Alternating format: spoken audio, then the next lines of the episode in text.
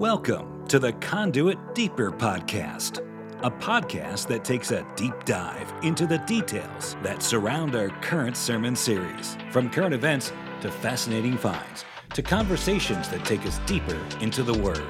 Thanks for joining us.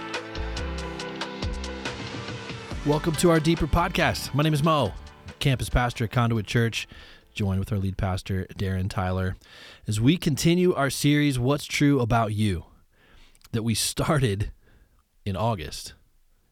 And we're in January. Was it really August? It was. It was the first uh, first series that we uh, hit coming out of the summer Okay. with the goal of getting it knocked out by December. That was a fool's errand. Well, now in my defense, I actually wanted to start it in June, if you recall. And Yeah. you guys like uh, were smart. Like, that's a terrible thing to start in the summer. Over the summer, Yeah. we're going to go to Romans. I think that was the first time that I had been universally Shot down. shot down. Like everybody, it was like literally like a pheasant hunt, and everybody was just going at it. but, but the, the B- B- you guys are right. Let me was totally right. Well, we're through. Well, Sunday we finished chapter ten, so we are we're making our way, and I think uh, we made some really good headway this week as we we got through all of Romans all of Romans ten in one Sunday. Yeah, you know, I, I actually was. I, surprised myself that I that we did that. Yeah, um because at the same time like it's not a contest like we're not like the only No. we're only racing ourselves here it's like That's these are completely arbitrary and capricious deadlines but you know at the same time this is, is a big bible so we want to get to more of it you know yeah. There's other there's other things yeah happening. tr- there's a whole lot of other things out there but you know the thing about romans that has been um so poignant is, and it's it's why we wanted to do it to begin with. I remember this that, that romans is like a theological chiropractic adjustment. Like it just pops everything into place. Yeah, and you know uh, the good chiropractor which they've got you know have you seen these on the tiktok you know like these chiropractors and they're just like popping people's necks and it's far more gratifying than you think it's going to be. I get Um, mine done every Monday. uh, and so that, that moment when they snap your neck you think i might have just died or uh, romans does some of that and this this was one of those. This chapter was like a big old Yeah, neck snap because the thing that is in our world right now that we're surrounded by is just squishy my truth your truth uh, there is no truth um, and which is it's uh, that's obviously in and of itself a demonstrably false idea and by the way there is no truth is a truth so you can't you know it just collapses in on itself right. so Romans is um, for for Rome itself was um, probably the most more like us than Jerusalem was like us, meaning Americans, West Western pagan society. So when you see like Hebrews was written to Hebrews, Jewish people, um, still completely relevant to us, but Rome Romans was written to a church in Rome.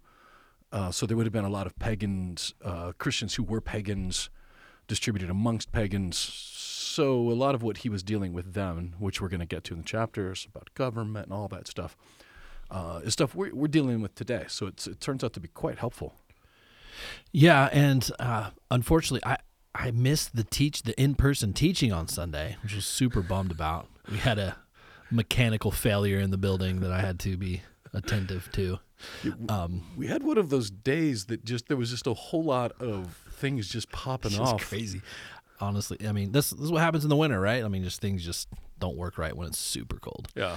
Um, so I missed the teaching, but the point is, I, what I love is that we've got ways to go back and listen to the teaching. So whether it's on YouTube or whether it's through this podcast, you can always go back and listen. And so I encourage our listeners, if you missed Sunday's teaching, if you're listening to this before you have listened to the Sunday's teaching, maybe just push pause, Go back and listen. Yeah. back and listen, and then put it at 1.5 speed. yeah, just buzz your way through You'll it. be done in 18 minutes. And Yeah. yeah. You can come back here. come back here and, and get caught up. And so I was able to do that yesterday, which was great.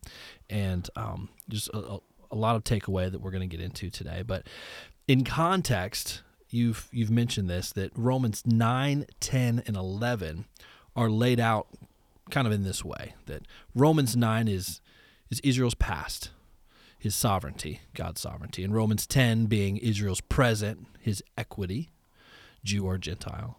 In Romans 11, which we'll get to in the next week or so, Israel's future, his integrity. Yep. Um, does that pretty much sum up these this this chunk of chapters right here? Yeah, uh, because we all know that when Paul wrote this, he didn't. He wasn't writing verse one, two, three, chapters nine, ten. It, it, but it, this was like one contiguous thought. Is contiguous a word? Did I just make up a word? Uh, well, contiguous refers to like the states Okay, so I've, Uh, the I've completely States misused a word. are I? connected together, literally connected together. Contiguous. So that would be kind of this then. This would be a contiguous book. Yeah, but I think you meant to say continuous. continuous. I'm, I'm 100% sure that's what I meant to say. Um, continuous thought, which is the gospel. Um, there are those who, uh, it's almost like they treat 9, 10, and 11 as like a paid commercial break for Israel. Mm. Um, or if, if you you know if you have no really like if you were not Jewish, you might be thinking, why is he making all this noise about Israel? Like we're talking about the gospel here. But because half of the audience that was getting this was a, was a Jewish audience, and the other half was a pagan audience, a Gentile audience. You know, one of the things Paul needed to do, and probably for his own sake uh, as well, was is this really true across the board? And if it's true, then why in the world are the Jewish people? Why is it so messed up right now? You know, Paul had been beaten by his former countrymen. He had been abused. He himself had been one of those guys. And so, you know, the question of what does this mean for Israel um, was an was an important one, is an important one, and will continue to be an important one. And so, when you yeah, you look at the yeah, the the way that our uh, Bible translators and people that have printed Bibles they, they put the chapters and verses to make it easier to find because you know it'd be a lot harder. Hey, turn to page nine hundred and three, the fourth paragraph, the second stanza, whatever you know. So, so there's a practical side to that. It's just sometimes you know you forget that it wasn't there. So, but but the way that it was broken up was uh, and is yeah, this was Israel's past. Chapter nine. This was God's sovereignty. God had a plan, and his his thread of, of Christ was woven from you know Abraham, actually from Adam, but through Abraham to Christ. So his sovereignty was in place. Uh, chapter ten, actually eleven, is the future, which we'll get to this coming Sunday. His and the integrity is just simply that. Hey, God's going to keep these promises to this. And you know, chapter ten, Israel's present is when I say equity. uh, That's a word that's kind of charged right now, so I, uh, hesitate to say that. Blame it on Warren Wiersbe. I think is probably the commentary, or some commentary that I found it in years ago. Um, but his equity is that you know Jews and Gentiles. There is no uh, priority in that. They're all being grafted into this, you know. And so Israel's um, past and present and future, which is you know our past and present and future, and so we are equal and, and invited into as Jesus people. We are grafted in to the branches, and so that's sort of ten, like the present of Israel and the and the equity of God. Well, it's it's it's one. It's just another reason why Paul is a fantastic writer. Um, he's so good at giving context, um, and in, in in that context, in that flow of understanding the past, the present, and the future, it's almost as if he's kind of storytelling a little bit. It's not necessarily a story. These are all things that happen, but he's his his grammar and his uh, his ability to flow a, a thought um, that's deep and rich um, has has a pattern to it. And you kind of talked a little bit about that in terms of of just the story of our lives and um, taken from Romans chapter ten. Uh, are we living in the story of righteousness by law or the works, or righteousness by faith? Um, that word righteousness, that's a church word. Yeah, I mean it's one we've heard over and over again, and um, and at the core of it, it's it just means made right.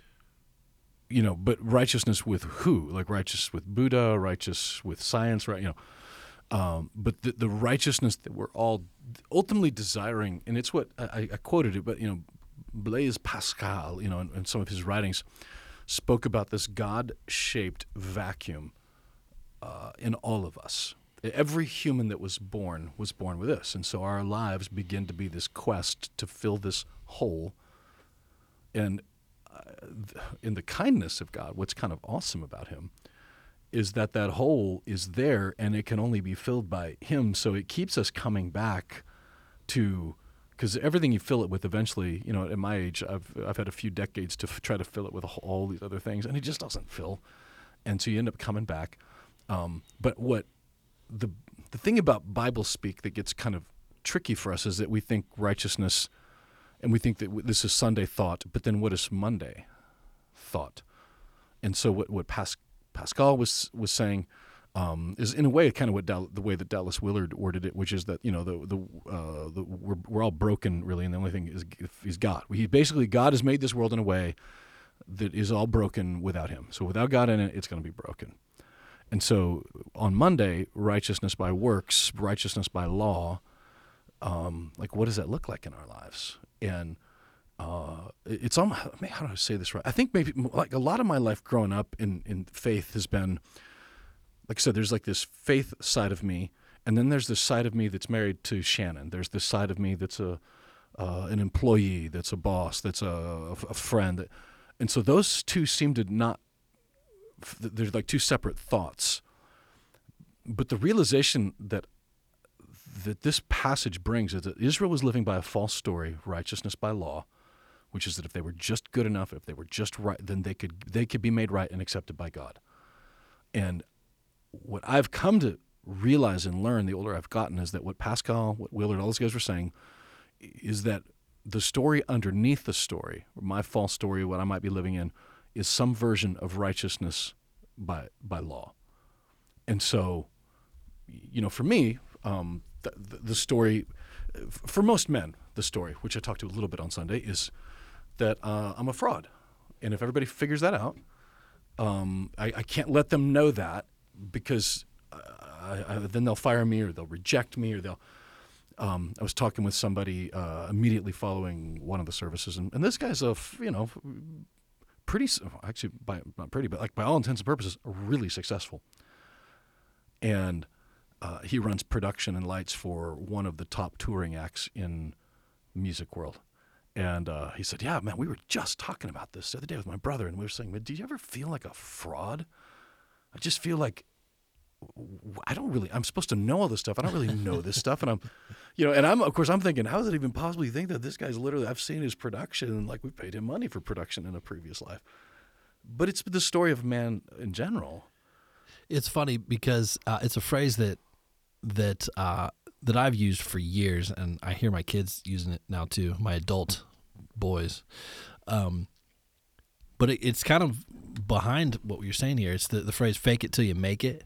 Yeah, Right. I mean, like I've I've li- I've, I've lived by that. At least in my early years, I had no clue what I'm doing. Yeah. Right. Like as a young man, uh, trying to just figure things out with Yeah. you know marriage and a couple kids, and then you're you're you're working a job and you're trying to pay the bill. Like I don't, we don't know what we're doing. yeah. Uh, so you kind of fake it until you make it.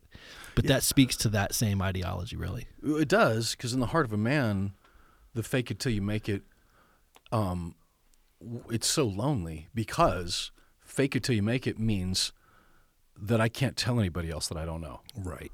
It's very lonely. And so you are so isolated in that. Um, because the, the truth is, and this is why, you know, when this guy was sharing this with me, um, we all, we're all doing that. Like we're all trying to figure this stuff out. But the whether it's Christianity, you know, our job, whatever, like there's this part of it. I just this part I don't know, and I feel so un, unskilled and unequipped for it. I don't. I, I thought I would know more by the time I got to be this age. Um, so faking it means that I'm now uh, pretending to be somebody that I'm not, and I'm now because it, does it, it makes you. i- i- And think about it, this is the this is why it's it's just another form of religion because when I make a mistake, I don't tell anybody. I try to cover it up. I try to hide. Um, what did Adam do? Right in the garden, he hid. He you know he he, he pulled away because right. shame was there. Um, it it causes me to block off other people because I don't want them to know me enough. Because if they know, then you know, and in a weird way, then you end up becoming like this. Um, not for everybody, but a lot of you almost become. It, it's easy to become a jerk because I'm now trying to control other people to make them uh, because I feel like I'm. If, if I can keep them at hands bay, whether I'm being mean to them or controlling their or trying to judge their thing or critiquing their thing, you know, whenever you hear somebody that is, is always criticizing someone else's work, yeah, I mean they're great, but you know, you gotta. That's a fake it till you make it moment. That's if I can make them look bad, then I end up I feel a little Right. better about myself, and so those are all versions of just righteousness by law, which Yeah. is I'm trying to do something to be accepted and loved, and and at the core of it, that's with each other, but at the underneath of it all is literally this with God Himself. Like the gospel is not um, secondary to this. The gospel is central to this. And if I walk around believing any version of that story, and then I begin to, you know, fake it, right? Pretending whatever, that's just the Pharisees over and over and over again. And so you're alone, you have no relationships. And what Romans 10 was what, what, what Paul does in Romans 10 is tell us that there are look there are two kinds of stories in the world. That there's the righteousness by law, right? That we were just talking about, the fake it till you make it, and and by the way, true of church settings as well. Um, and then there's righteousness by faith, which is simply believing that God has my best interests in mind. Simply believing that before I ever, ever said a word, he talks about at the end here, uh, before I ever reached out to him, he reached out to me, believing that it's not about my performance of what I can do, it's about his performance and what he did do. There's something about that that when I live out of that, that my life um, is it's sozo, it's salvation. So is it is it just about eternity? Yeah, it's about eternity. But sozo doesn't start the day that I breathe my last breath here. It starts the moment that I believe what he said of me. And then, I mean, it's, it, it, you know, it, I talked a little bit about Don Miller's book uh, in, in this. And, and, and I know, look, people have opinions about Don, um, none of which are grounded in the fact whether they know the guy or not. They've seen some of his videos, and, you know, he's said things that – I mean, he's me in that way. I say how, all the time. I, I, say things and I'm like, oh, that's not exactly how I meant that. Or, but you know, put all that aside. Um, Don wrote a book um, called Hero on a Mission, and he put these four kinds of categories of, of, of uh, characters in there. And it was the as I was reading through it this last month, you know, he sent me a copy, and I was reading it, and um, and I kind of realized actually even the story of the gospel still fits into those four categories of uh, of characters in any great story, not just any story, but any great story. If the story of the gospel is a great story, then it should include those four characters. And so, you know, uh, should we list out the characters? Yeah, we probably should. I mean, obviously, this is not from the, from the biblical narrative, but from the way that the world works. Story structure. Yeah, the story structure. Ba- basic story structure includes a villain, a villain, a victim, a hero, and a guide. Yeah. And so and so Don's book says, hey, uh, and it's look, it's meant to be a business book. It's meant to be a self, you know, I don't know, he may, he may reject the self help, but but it's an idea of here, here's how a good way to organize your life, right? And it's true. Yeah. If you if you run around acting like a victim, and in our culture, good lord, the victim mentality is everywhere. It's taken over. Yeah. Uh, you know, there's the, the, and the victim is that I can't help it, that I I'm stuck here, I'm trapped, I can't do anything. Everybody's against me. Everybody's against me. Um, and he's his idea, you know, which is a true idea. A, every story's got one of those, and B, if if your story is going to be, you got to figure who you're going to be in the story. And do you want to be the person that everybody you can't ever get anything done? You're always going to be a victim. Um, there's the villain, right? And villain is somebody that makes other people feel small, so that they can feel big. Um, and it, you know, look, it's his StoryBrand idea, right? Every every great story from Tommy Boy to Star Wars, they've got these characters in them. Uh, you know, I loved Tommy Boy. it's a great movie, right? and, and, they do. They meet the old guy. He's the sage. Yeah. He gives them the advice. Classic uh, storytelling. Yeah, right. Tommy Boy. Uh, yeah, Tommy Boy. the Book of Romans and Tommy Boy. Uh, there's the, the, the hero, which is the guy that comes in saves the day. Um, you know, and in Don's world, the hero is who you want to be when you're marketing to people you're not the hero. Um, the, the, your customer's the hero, but the hero. We all think we're the hero in the story. Yeah. The, the, the core of it, we all think we are. Uh, hero is the guy that you know comes in saves the day, and the guide is somebody that works with the hero. It's Yoda. Uh, it's the old codger in Harry Potter. It's like there's a guide that comes alongside the hero and, and works with the hero and tells about the hero. This is a wild reference, but I noticed it over this past Christmas, uh, watching the the Home Alone movies. Okay. Home Alone one and two follows this almost exactly. And having kind of read through Don's stuff, yes, it's unbelievable. It's brilliant. It's why those movies are so good. Like if you think back about it, and maybe the next time you watch it a year from now, um, watching the story structure there, um, the the hook in those movies. I don't want to give it away, but those movies have been out for thirty years. Yeah, the, Um, the statute of limitations on a spoiler alert is like ten years uh, re- expired. but you but you can see it in, in in modern day movies too. But the the hook in those is when the villain becomes the hero. That's that's kind of the hook for those movies. It, it, it's a it's a turn. It's a story turn where the the villain becomes the hero, and kind of knowing the story structure of how these things are laid out, and kind of researching it this past year a little bit, the past couple years as we've Right. kind of gone down this this hole. It's so obvious now when you I watch know, movies. It kind of ruins every It movie, does. right? You can see he's the protagonist is a guy. He's got a problem. Here's what's coming next. Yeah, he meets a guide. The guide gives him advice. He either does what you know, does what he says, and you know, it's but every but what was really cool about framing this uh, is is that you applied this to um, the Good Samaritan story in in Luke. Is it is that right? Yeah, Luke ten. And uh, Luke 10. Luke chapter ten, the Good Samaritan story. And, in you, you did a really good job of of applying this story structure and seeing who who are you in the story, um, because you know back in the day when when I was in Sunday school and we had the little you know felt. Um, what, what was this Fla- called? flannel flannel graphs. graphs. Sorry, not felt. The flannel graphs absolutely was the flannel graph. Dude, you were too old for flannel I was I was smack dab in the middle of flannel graph. Or too young. What are you talking about? Oh, So, It was in the eighties. so flannel graph culture was still in the eighties. It wasn't my world. Oh wow, I mean, Midwest Ohio. that's because the Independent Fundamentalist Baptist Church. they're probably still Dude, using flannel graph. Dude, by the '80s, man, we were doing puppets with Willie George and Gospel Bill and like a, the Barnyard Band, like praise and stuff. Yeah, we didn't get puppets till about a decade later.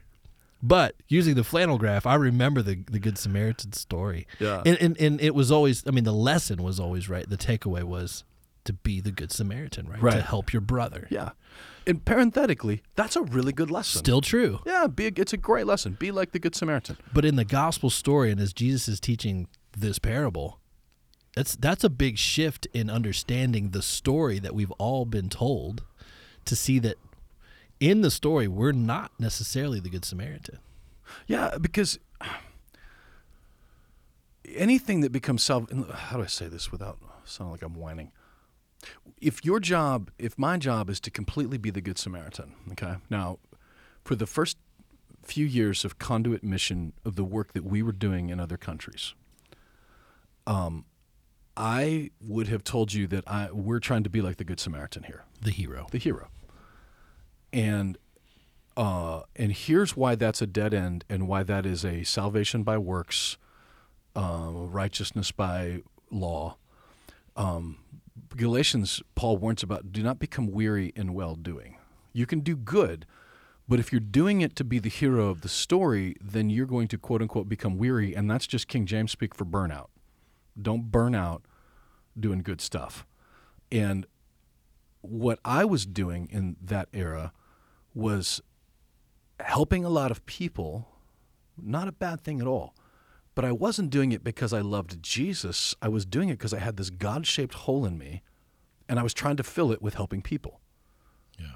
And it doesn't fit in that. And so there, there was an era where I was exhausted, I was tired, I was burning out. And there's the, the thing about the world is that there is so much more need than there is of money to go around. There's way more need than I had to go around. And so, th- so while it's a good thing to be that, if you're doing it to try to fill the hole, it doesn't fit. And so when you look at the answer, so, so Jesus in this parable in Luke chapter 10, uh, verse 25, on one occasion, an expert in the law stood up to test Jesus. Teacher, he asked, what must I do to inherit eternal life? So that's the question that Jesus is answering. Not what must I do to be a good Jesus person or whatever. What must I do to inherit eternal life? And so if Jesus' answer is for you to be the good Samaritan, then he is Jesus is offering you a salvation, a righteousness by works. That's good. Um, but if he's offering you the gospel and allowing the, the Bible to interpret the Bible, uh, it's not it. And so it's and, and again, all good stories, if they if all excellent, amazing stories have all four of these characters, uh, when you look at the story as a salvation, as a righteousness by works, there's actually no guide in this story. There's only a victim, a villain, and a hero. And in this salvation by uh, works. The uh, victim, of course, is the man beaten, bloody on the side of the road. Uh, the villain is the rob are the robbers and the Levite and the priest because they didn't stop to help. They're Right. villains Yeah. In this story. Righteousness by law is only there are only victims and only villains. Um, it just doesn't get you anywhere else than that. And the hero comes along, and uh, you're told that you got to be the hero to save from the villains. Uh, and, and and by the way, that puts you into categories: victims, uh, villains, and heroes. It's a which is you start putting people into categories. The CRT, any sort of critical theory where you're categorizing this group of people versus this group of people, and you're categorized not by uh, your soul and your salvation, but you're categorized by the by who you are, your race or your you know allegiances. So he doesn't want to categorize us as heroes versus villains in this.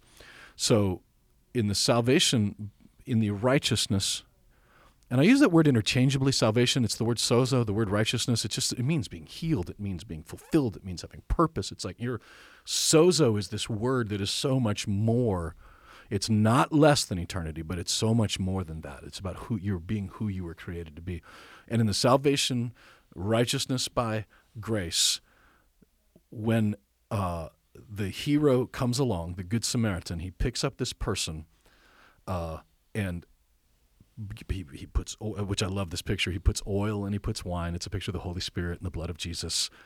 Says, "I'm going to pay for it all. I'm the hero. There's no room for in this in the story of uh, righteousness by uh, uh, righteousness by faith. There, uh, there's on- there is a hero. It's just I'm not it. It's Jesus. Yeah. Uh, and then, but at the end, he says, "Now go and do likewise." And and likewise is go and be rescued by the hero, and then you become the guide, which is Romans ten goes on to talk about telling others about you know how do they know if they haven't heard how beautiful are the feet of those who bring good news. That we are the guide in the story. We are Yoda. We are the the person that's that stands beside the hero that works with the hero, Points people to the hero. points people to the hero. Yeah, I like that word sozo too because I remember studying the end of uh, Acts chapter two when we were going through that over the summer with uh, our Essential Church series. The last part of that verse talks about, and they added to their numbers daily right. those that were saved, and another another word for saved there in, s- with sozo is rescued, Yeah, yeah, which is what's happening here in this story. yeah. This great rescue that's happening. And so there's a release in that. Like, are Christians called to love the least of these brothers of mine? Acts chapter 2, absolutely. Um, and we are, even in our own church, we're calling our uh, small group ministry the 242 groups based on they were devoted to prayer, teaching, breaking of bread, fellowship, those four things.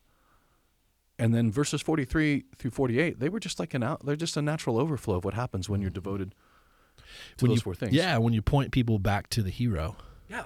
these things happen. Yeah. It's because then you, you know, we, you know, people ask, how do we do what we do here at Conduit? How do you do so much? How do you give so much away? The answer is that we don't. Just people are just following Jesus and doing it, and we just get out of their way and let Jesus do it. and it takes the pressure off. Whew. Uh, if nothing else, you know, selfishly speaking, it's actually a good way to live. But it turns out that's the way that Jesus wired us. Everybody's trying to be the hero to solve the problem. But really, in the big picture of this entire story, we are the victim. We are the victim to Genesis 3. We are a victim to sin. We are a victim to the curse that was placed upon this earth. Um, the fact that we all have sin in us, we were born into it, that we are victim to that. And being then pointed to the hero that redeems it all. Yeah.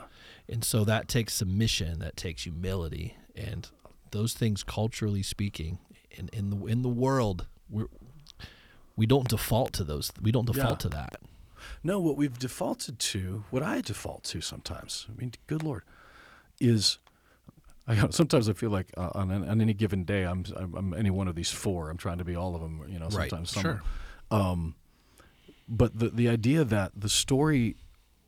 I I opened up on Sunday with this story of a lion that you know I've, I don't remember who probably T.D. Jakes for all I know. Somebody some I don't know some preacher somewhere a long time ago. But I remember hearing that and and realizing that the story is the sto- is the cage. Like if I'm in a false story that is a s- is a salvation by uh, righteousness by law it becomes a cage for me.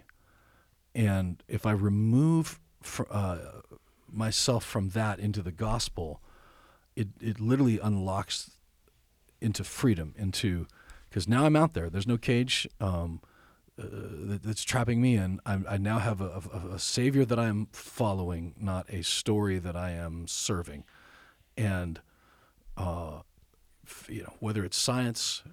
I mean, for crying out loud, the, like the last two years, I, I, I, for me, I'd always felt personally that science wasn't a replacement of God. It was a uh, honestly, the further I d- dive into it, the more I always felt like my faith was bolstered by it. But we've figured out in the last year that even the scientific method, so to speak, becomes its own God and its own version of salvation of righteousness by law to the point where we were, you know, uh, we get people shaming each other. We get people, you know, banishing each other. It's like it's, it's we have our there's the blasphemy laws inside of it. You can't say this. You have to say that. Uh, it, it's literally the exact same as any religion, but just happens to have science at the helm of it. It's playing out right in front of us. And by the way, predicted by a guy named Neil Postman, who is like the a secular C.S. Lewis, Interesting. is what he's been referred to. Um, it's funny. I w- I'd stumbled into this piece that he wrote years ago, and I uh, and it was like, and I didn't get to get it into um, in, into the sermon on Sunday because we got 30 minutes and we had kids in the service and they were already bored out of their minds. Um, so so we didn't get to it. But it, I mean, good Lord, he this was in 1997, and and funny enough, like I came into my office that morning, and it, this book has been sitting on my desk for how long? Yeah, I've seen it sitting there for a while. For a while. I can be very unobservant, can't I? That's the same guy. It's Neil Postman. and I'm sitting there going, "Oh my goodness, that guy." Uh, That's great. Neil Postman wrote this book, "Amusing Ourselves to Death." Wow. in 1985. And Postman's uh, idea is that the fact that we have so much information now, uh, and, and by the way, in '85 it would have been television, it would have been cable, it would have been. But it was back when like youth pastors were playing records backwards. Did you guys do that in the '90s? You mean to tell us how bad the, the music was? That Yeah, like backmasking. Yeah, yeah, and they play it backwards. Satan's oh, look, the they said. Satan said, "Don't do that." I'm like, that. Oh yeah, we had one of those services one day. Did they? Oh yeah. Did you hear it when they played it backwards? I didn't hear it. I mean, you know, it's all subliminal. They Do you know what we're talking about, Micah? backmasking. Yeah. Oh yeah. Oh man. And it was that and um, the beats per minute. Oh, so you Um, guys were baptized. We didn't do beats per minute because we were dancing on Sundays. Yeah, it was it was uh, the, the the certain notes. For us, it was just the message. If you played it backwards, here's the Beatles. He said, "Satan is Lord." I'm like, no, he didn't. He said, "Play it again." Uh, but th- so this was in that era, and he's saying that there's so much information about. So this piece that I was reading for Sunday uh, was written in January 1997. It was a talk he gave. It's called "Science and the Story That We Need." And Postman's idea is that we have all this information, but because we've taken God, again, secular guy, because we've taken God out of it, we have now divorced information from purpose. And without having some kind of purpose and some kind of meaning, information uh, actually does the exact opposite and gives us less purpose and less meaning.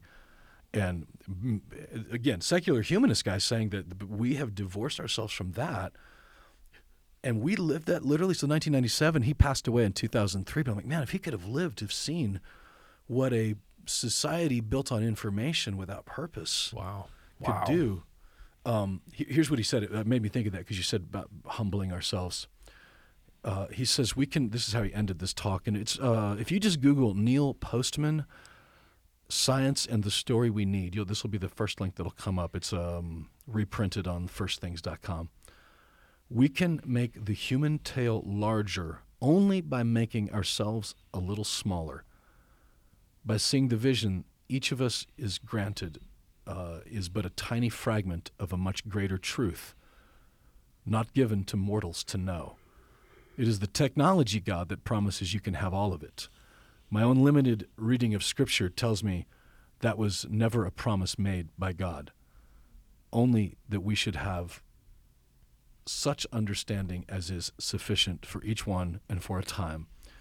For people who believe that promise, the challenge of retelling our tale for new and changing times is a test not of our wisdom, but of our faith. And I'm thinking, did he read Romans 10 in his quote unquote limited reading of Scripture? Um, because it is uh, our faith, uh, and, and, not in. Uh, not faith in faith, not faith in my ability to have faith, but faith in God. And you know, I uh, I said this on Sunday, but it's I, I think it's important. I know it is because it's not like we're just picking another story. Like the best story to live from is the one that's true. And so if you're not living from a true story, you're just going to find yourself on another lap around the righteousness by law. This is the only one. Uh, Jesus, you know, God didn't give us like, hey, here's a hundred stories, pick the one that feels right. This is it. And when you step into this and then continue to bring the, your your heart back to this, your you know, the, the thing that uh, Don said in his book Miller, um, he talks about when he weighed 387 pounds and how he lost. It's hard to imagine. It's hard to believe. Right? I mean, I've, I've seen Don recently, and he's a big one. I would have he was a never guessed that that was part of his story. I, I honestly did not know that. Yeah, because I mean, look at the top of my weight. I was bucking into the 270 range, and that was definitely a moment where I'm at this impasse. I'm either going to be the guy at Walmart on a scooter, uh, you know, where I got I can pull up my gut and put the towel under it and hold my towel up, or I got to change this, you know. And it's uh, weirdly enough, I've kind of had come to a different conclusion when I was sitting on. I joke about it, but it's really not that funny. On a scale a couple of years ago in Haiti, uh, trying to get on this little plane, and it, it, it's one of those big giant with the giant hand on it. It went way up, and the look on Lafleur's, you know, who's not exactly uh, small himself.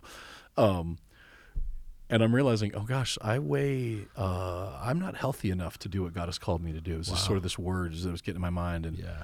Um, but what Miller says in his book is I didn't have a self discipline problem. I had an identity problem. Um, I did not see myself as somebody who, who you know who needed to, to, weigh less to do what I accomplished. I needed to see myself as somebody. Um, so his, you know, I'm sure he has some life hacks for how he lost the weight. But his first thing was I, I uh, who I wanted to be did not allow me to weigh 387 pounds. So life right. hack, he lost a bunch of weight. Um, I would say that that's a great diet plan, but that's not a great life plan for the rest of your life because uh, for me, looking at my identity, 100% true. If my identity is somebody who uh, is just a big kid, whatever, um, that's not the whole story. My identity is somebody that is far from God, and I need to. If my identity is now someone who is in Christ, who is in you know infinitely loved. Um, and if you talk to shrinks uh, like Phil Herndon, whatever, they say uh, overeating is actually mostly attract uh, connected to loneliness not to uh, other, th- but just loneliness. I'm alone. And so, of course, that's the opposite of the gospel. Loneliness is fake it till you make it. Loneliness is I don't have connection with anybody.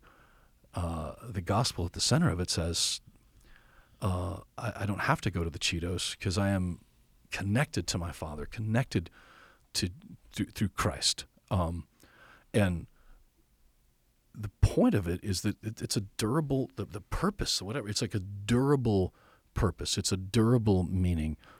Uh, it's salvation. It's sozo. And you know it allows us can you be successful and, and make a lot of money? Sure. But you're not doing it to try to be accepted and to be loved and to be right. You know can you be a successful athlete? 100% but you're not doing it to you know try to fill some hole in your heart that your father left behind when you do it the opposite, like when I go to Haiti in a couple of weeks, I'm going for different reasons than I went 15 years ago. You know, the, the old Darren went down there to kick butt, take names, you know, honestly, to get revenge on whoever made me poor when I was a kid. You know, I was down there to avenge myself. Uh, and it's uh, it's different now. I'm down there now because Romans 1, when Paul opens up, man, I want to see you. I long to see you. I miss you. God willing, I'll be there uh, because they're my friends. Yeah. And that's a whole different reason to go as a, you know, from a God. I don't have to prove myself anymore to anybody because Jesus already proved himself to me. Um, Again, it takes the pressure off. It's freedom. You live a life in freedom. And so one of the last images that you showed on Sunday was, you know, the, the, the lion uh, outside of the cage. Yeah, looking into the sunrise. looking into the sunrise. And that's us. That can be us. That can be you if you're listening. Freedom awaits. You don't have to live in the cage. Yeah. And I think there's something to the way that Paul was telling the church at Rome here, the, these Jewish people, uh, your, your story of righteousness by works is lonely. You're either a victim or you're a villain.